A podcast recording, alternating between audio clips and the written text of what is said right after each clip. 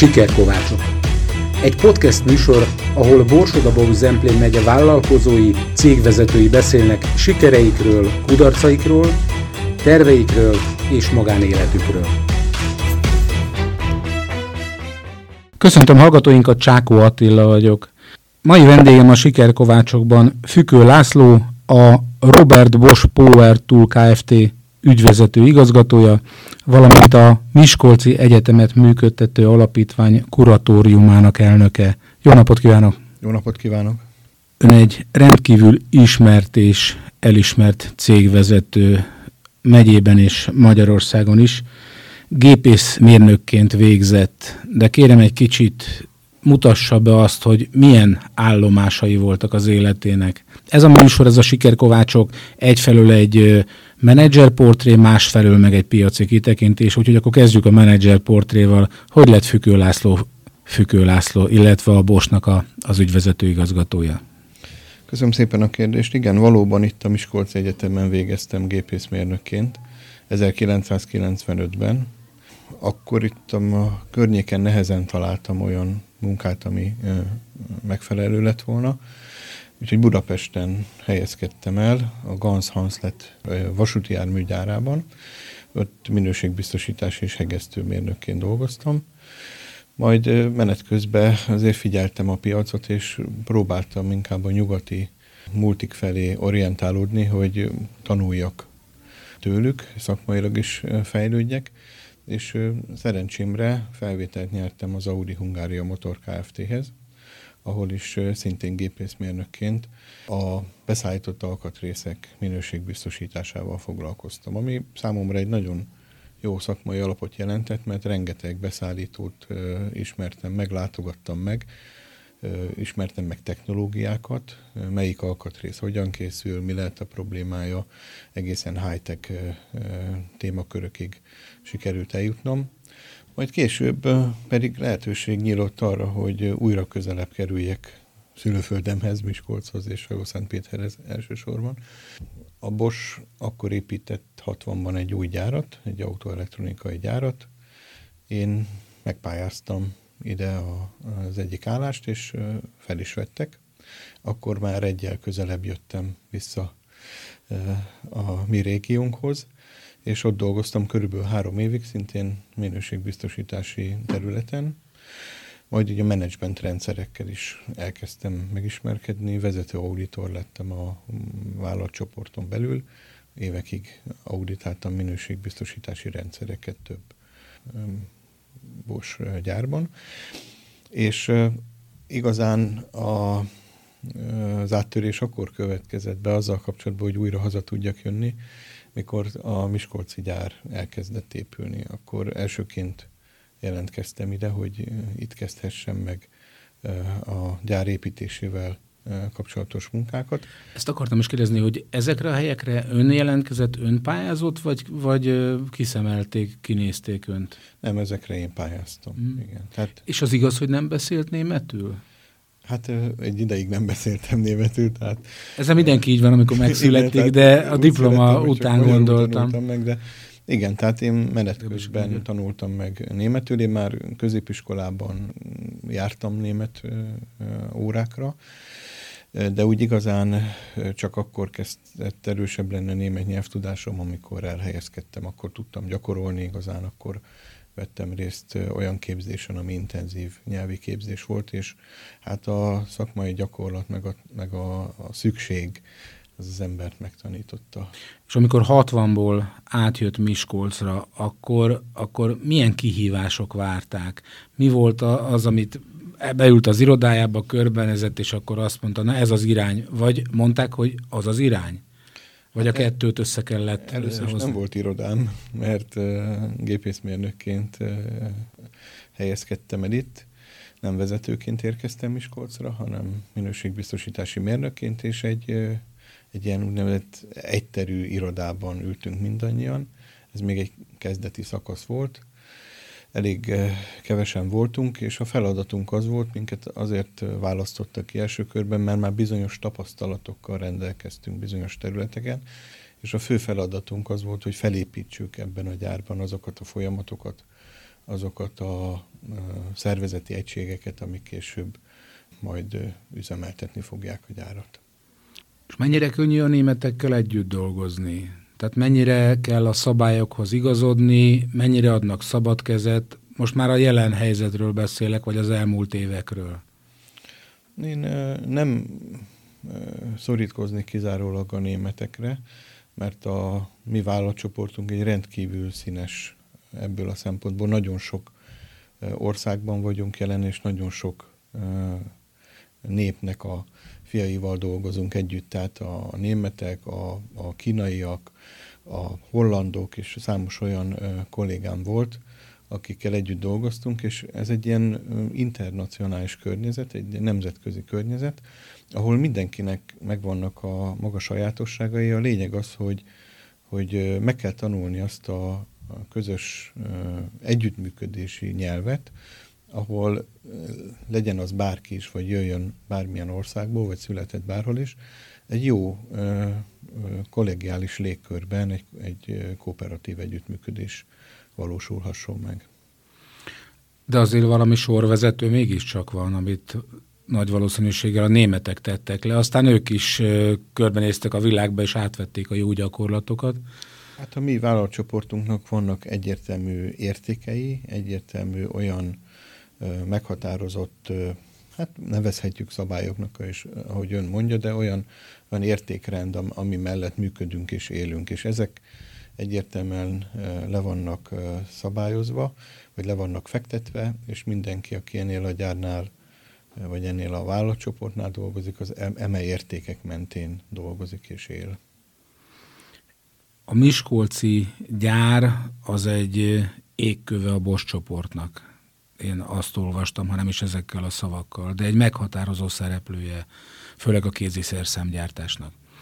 Hogyan nőtt ki ez alatt az időszak alatt, amikor a, az első terméket legyártották a gyárban, oda az üzem, ahol most tart. Mi kellett ehhez? Tulajdonosi akarat, az ön személye, a munkatársainak a hozzáadott értéke és szakmai tudása, a gépsoron álló embereknek a kétkezi munkája. Mi volt az, ami, amiből az lett a, a Bosnak a Miskolci üzeme, ami ma? Hát igen, elég sok mindent felsorolt abból, ami kellett hozzá, nagyon sok minden kellett hozzá.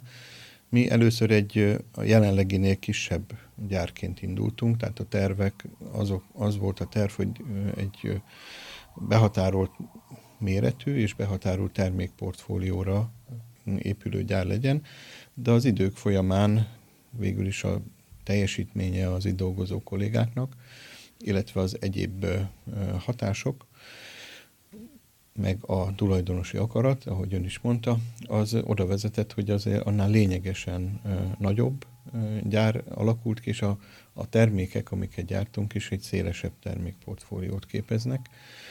Mi egy nagyon mm, nagy gyár vagyunk a kéziszerszám üzletágon belül, a Bosch csoporton belül a kéziszerszám üzletág legnagyobb gyára a Miskolci gyár. Ha már a a cégről is beszéltünk, szóba kerültek a munkatársak, illetve a vezetők, hogy ön mi alapján választja ki azt, hogy kivel szeretne dolgozni. Most itt a felső vezetőkre gondolok elsősorban, illetve a mérnökökre. Hogy zajlik egy ilyen kiválasztás? Elsősorban én azt gondolom, hogy nagyon fontos az, hogy azok az emberek, akik egy, egy bizonyos közösségbe bekerülnek, akár vezetőként, akár munkatársként, azok jól illeszkedjenek ebbe a közösségbe. Tehát mindenképpen alapvető szempont, hogy a, a mi értékrendünket elfogadó, a, a mi kollégáinkkal jól együttműködni tudó emberek kerüljenek be a csapatba, és természetesen a szakmai kompetencia az mindenképpen szükséges, főleg a vezetői szinteken, én ugye ezzel vagyok inkább kapcsolatban mostanában, tehát olyan vezetőket választok, aki az embereket is a középpontban tartja, szakmailag felkészült, és jól együtt tud működni a kollégákkal. De mondjuk egy idősebb dolgozó tapasztalattal rendelkezik, vagy van egy fiatal, akinek semmilyen tapasztalata nincs, viszont elég agilis, akkor melyiket veszi föl? Hát bármelyiket, amelyik megfelel gyakorlatilag. Tehát nézni kell azt is, hogy mi a feladatkör, nézni kell azt, hogy mi a tapasztalat, amire szükségünk van, és számos példa van rá, hogy idősebb tapasztalt kollégát veszünk fel, amikor olyan feladatok vannak, ahol ez előny, ő be tud hozni valami olyasmit a rendszerbe, hogy mondjuk egy fiatal nem tudna megvalósítani, akkor itt egyértelmű, hogy a választásra esik. Viszont a jellemző az a mi vállalatcsoportunknál, hogy nagyon sok fiatal kerül be a vállalathoz, ugyanis a mi első számú mérnöki utánpótlásunk a Miskolc Egyetem, meg a felsőfokú végzettségűek tekintetében, és itt nagyon sok fiatalnak tudunk biztosítani olyan lehetőséget, hogy már az egyetemi évei alatt is nálunk gyakornokként tapasztalatot szerezzen, vagy később, mikor végzett ö, ö, diplomás, akkor pedig ö, tudunk neki ajánlani munkahelyet. Viszont olyan esetekben, amikor valami olyan feladat van, hogy tapasztalt, felkészült kollégát keresünk a munkavégzés jellegéből adódóan, akkor szoktunk fölvenni ilyen munkavállalót is. A cégcsoporton belül az mennyire jellemző, hogy mondjuk egy fiatal egyetemista bekerül a Miskolci üzembe, és mondjuk két év múlva lehetősége lesz kimenni Németországba, vagy Mexikóba, vagy a világ bármelyik pontjára, hogy ez jellemző? Nagyon jellemző. Tehát én is voltam kint Németországban többször, dolgoztam Németországbi gyárakban, de hogyha megnézem, a, ha csak az üzletágon belüli gyárakat és telephelyeket nézem, nagyon sok kollégánk, aki nálunk kezdett a Miskolci gyárban, ők most értékes munkatársai külföldi gyáraknak és üzemeknek.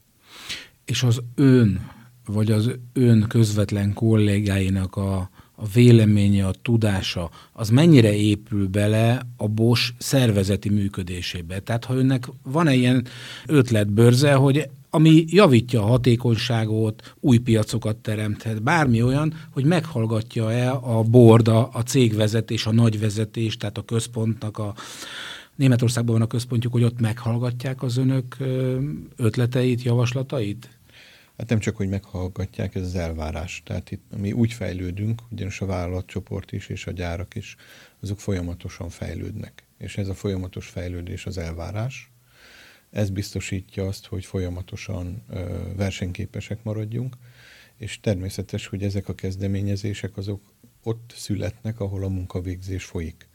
Tehát azok a kollégák, akik valamilyen problémával szembesülnek, akkor a, a probléma okát feltárva olyan ö, javító intézkedésekre tesznek javaslatot, vagy éppen saját hatáskörben meg is valósítják ezeket, amik előre visznek minket. És ez a, ezeknek a kezdeményezéseknek, ezeknek az intézkedéseknek az összessége, az folyamatosan beépül a vállalat működésébe.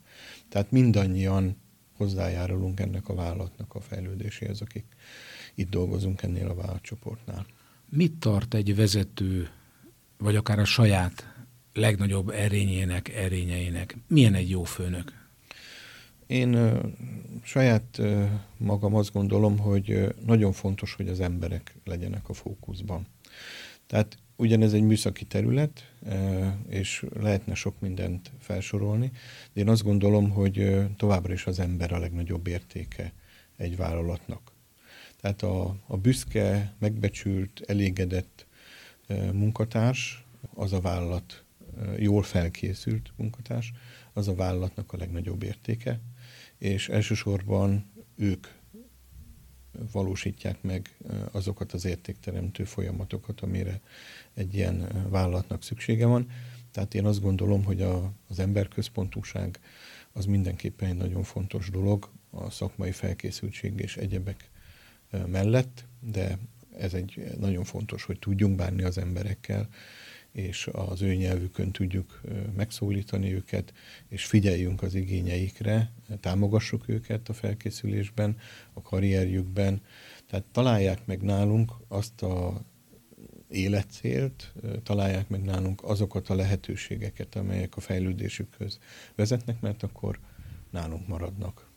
Milyen pluszokat tudnak adni amivel valaki azt mondja, hogy hm, szeretek itt dolgozni. Most a fizetés az egy alap, akinek van indítatása, az esetleg akkor, ahogy ön is most mondta, előre tud lépni, de milyen olyan akár csapatépítők, vagy bármi olyan plusz van, amitől azt mondja valaki, hogy igen, szeretek a Miskolci Bosnál dolgozni. Igen, na hát nagyon sok ilyen egyéb lehetőség van, ami, ami elérhető a kollégák számára.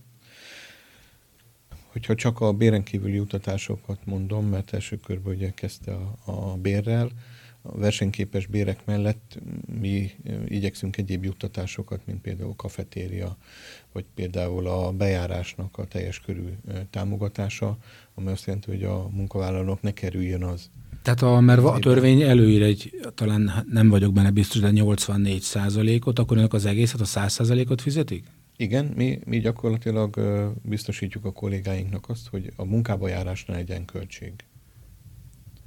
Vannak olyan kollégák, akik valamilyen bérlet formájában veszik igénybe ezt, tehát akár helyközi vagy helyi járati bérletekről beszélünk, akár autóval történő bejárás, vagy olyanok, akiket például mi vállalati buszokkal hozunk be, olyan munkavállalók. Tehát mindenkinek megtaláljuk azt a költségtérítési formát, vagy azt a formát, amiben tudjuk biztosítani, hogy ne kerüljön neki anyagi megterhelésbe az, hogy be, bejár dolgozni. Vannak ilyen extrém juttatások is? Tehát például arra gondolok, hogy Kanadában ott a kafetériát, ha jól emlékszem, akkor benefitnek hívják, és ott például ruhát lehet belőle venni, fogászati kezelést lehet belőle kifizetni, és ez elég tetemes összeg, Mondjuk egyébként Kanadában érdekes módon a gyári munkának olyan megbecsültsége van, akkor most ketté, két kérdésem is lenne, ketté venném, venném. Tehát az első az az, hogy van-e valamilyen extrém szolgáltatás, vagy, vagy a lehetőség, illetve hogy hogy látja, hogy Magyarországon mennyire megbecsült a gyári munka. Hm. Hát igen, ö, még nem fejeztem be teljes mértékben, hogy milyen jelentő, milyen juttatásaink vannak. De igen, amit ön mondott, a kafetéria, azt mi szép kártyára folyosítjuk, és arra használja fel a kolléga, amire szeretné, de például kiemelném a, a képzéseknek az elérhetőséget, hogy nálunk nagyon jó lehetőségek vannak arra, hogy valaki tovább képezze magát tréningekre, tanfolyamokra tudjon eljutni, és ezzel szakmailag fejlődjön, és egyre jobb lehetőségeket tudja megvalósítani. Akkor például a karrierút, ami nálunk ki van dolgozva, az is egy olyan lehetőség, ahol a, a kollégák tudnak azzal kalkulálni, hogy milyen fejlődés, milyen karrier út áll előttük, és van jövőképük a kollégáknak. Vagy például a hűséget is jutalmazzuk, hogy ki mennyi ideje munkavállalunk, ezért hűségbónuszt fizetünk például a ledolgozott évek után minden évben a kollégáknak. Tehát számos olyan juttatásunk van, ami egyrészt a, az anyagi oldalról próbálja szignalizálni a, a megbecsülésünket a munkavállalók felé, akkor az életvitellel kapcsolatos támogatások, a hűséget jutalmazzuk, illetve amit ön is említett, például ezek a csapatépítő tréningek, amik nálunk nagyon kedvelt dolgok, a kollégák azok nagyon szeretnek tör, ö, tréningre, vagy, vagy ilyen elfoglaltságra időt szánni, ez évente egy-két alkalommal szokott megtörténni csapatonként. De például a vállalat összességét tekintve mi is igyekszünk egy csapatként kezelni az embereket, és a családi nap például egy olyan nagyon jelentős esemény a mi esetünkben, ahol nem csak a kollégák, hanem a kollégák hozzátartozója is meg vannak hívva egy, egy családi napra, amit mi szervezünk, nagyon színes programok gyerekeknek, körhinta, lézerharc, koncertek és számos olyan érdekes program várja őket, ahol az egész vállalat egy családként vesz részt ezen a rendezvényen. Akkor hogy látja Magyarországon, és akkor Magyarországon és a Bosnál meg vannak becsülve a munkavállalók, és mennyire jó Magyarországon gyári munkásnak lenni? Mi igyekszünk mutatni azt a kollégáknak, hogy meg vannak becsülve. Mint említettem, ez a fizetésekkel kapcsolatban is versenyképes béreket kínálunk a kollégáknak, egyéb juttatásokat, szakmai karriert és, és egyéb fejlődési lehetőséget, tehát véleményem szerint láthatóan meg vannak becsülve a kollégák. Ettől függetlenül ez egy kemény munka, tehát a gyári munka az egy, az egy kemény munka. Itt azért technológiai fegyelem van, itt kellenek a hatékonysági mutatók, és ez, ennek való megfelelést nekünk természetesen, mint munkáltatónak meg kell becsülnünk. Mekkora a fluktuáció a cégnél? Ez változó, de úgy az ipari átlaghoz képest. Szezonálisan változó, de ugye az átlagot hozzuk mi is, ami a régiós átlag. És a, a nem szellemi munkát végzők, tehát nem mérnökök, nem a felső vezetés tagjai, tehát akik a gépsoron állnak, akik a gyári munkát végzik, ők, ők milyen szempontok alapján tudnak bekerülni az üzembe? Van egy toborzási folyamat, ahol bárki jelentkezhet, aki nálunk szeretne dolgozni, és azok a kollégák választják ki a leendő új kollégákat, akik már most is a, a gyártósorokon dolgoznak, valamilyen fajta ilyen gyártósori vezetői feladatokat látnak el, vagy olyan tapasztalt régi kollégák, akik már a kiválasztásban tapasztalatot szereznek, és ők választják ki az új munkavállalókat, akik utána egy tréninggel kezdenek, ahol megtanulják azokat az alapokat, amik szükségesek a munkavégzéshez, és ennek a tréningnek a végén van egy úgynevezett vizsga, ahol megnézzük, hogy hogyan sajátították el azokat a szükséges ismereteket, amik, amiket próbáltunk átadni nekik, és azok, akik megfelelnek ezen a vizsgán, azok bekerülnek a termelésbe. Említette, hogy busszal is hozzák a munkavállalókat. Igen. Gondolom ez azért van, mert Miskolcon már nehezebb találni munkavállalót, de mennyi az a távolság, ameddig még megéri elutazni egy, vagy egy buszt elindítani egy munkavállalóért, mert mondjuk gondolom sátorra, helyre már azért nem mennek el egy, egy munkásért, vagy kettőért, vagy akár ötért. Viszonylag nagyobb távolságokra is elmegyünk. Igen? Értük. Megvannak azok a települések, ahol még van munkaerő potenciál, és nincs munka lehetőség. Uh-huh. Hogyha ezek a települések távolabb fekszenek, akkor oda is szervezünk buszjáratokat egészen, egészen messzire, több tíz kilométeres távolságból is hozzuk az embereket. Műsorunk első része véget ért. Fükő Lászlót, a Robert Bosch Power Tool Kft. ügyvezető igazgatóját hallották. A második részt jövő hét pénteken 20 órakor tudják meghallgatni, ezt az adást pedig a Bónon bármikor utólag is. Köszönöm szépen a figyelmüket, viszont hallásra!